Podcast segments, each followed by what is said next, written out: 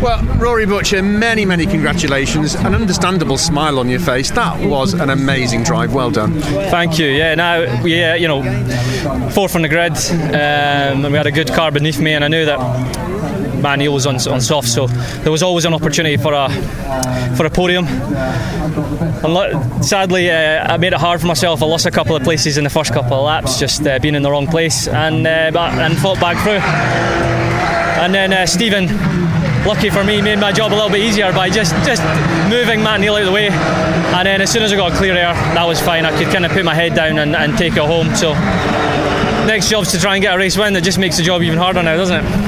It's been an interesting weekend weather-wise. Cold track, uh, the yeah. Dunlop, new Dunlop wet weather tyres. It's been a challenge for all the drivers, hasn't it?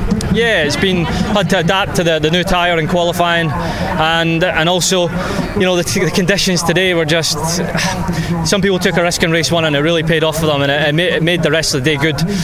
Whereas we, we stayed really conservative, and we still scored points in race one and two, um, and, and it turned out good in the end. You know, we end up with a reverse grid draw in P4, and that gave us a chance chance to fight for the podium.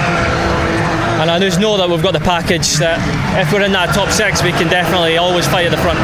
And obviously, the last race, uh, pretty much a, a, dry race, that lays down a good marker for you in terms of what you can expect for the rest of the season, hopefully. Yeah, that's it. The first time we've had consistent conditions today, and, and, and we were fast. So yeah, feeling confident going to Donington, but it's, yeah, there's there's another 25, 30 guys that are outstanding drivers and have good good cars beneath them. So it's not going to be easy, but hopefully we can get another get another bit of uh, silverware there. And a, a, good points haul, and I'm sure you want to pay tribute to the team. Absolutely, the guys. You know, this has been building since uh, November or December. I signed, and uh, you know, I've got a, a superb teammate in Sam Tordoff. I've got you know a great bunch of sponsors that are allowing us to do this. And then obviously Shaun Hollamby and his, his merry men are putting everything behind it, and they work so hard to to make this happen and to see the smile on their faces. That's just incredible. Well, congratulations, really well done. Thanks a lot. Cheers.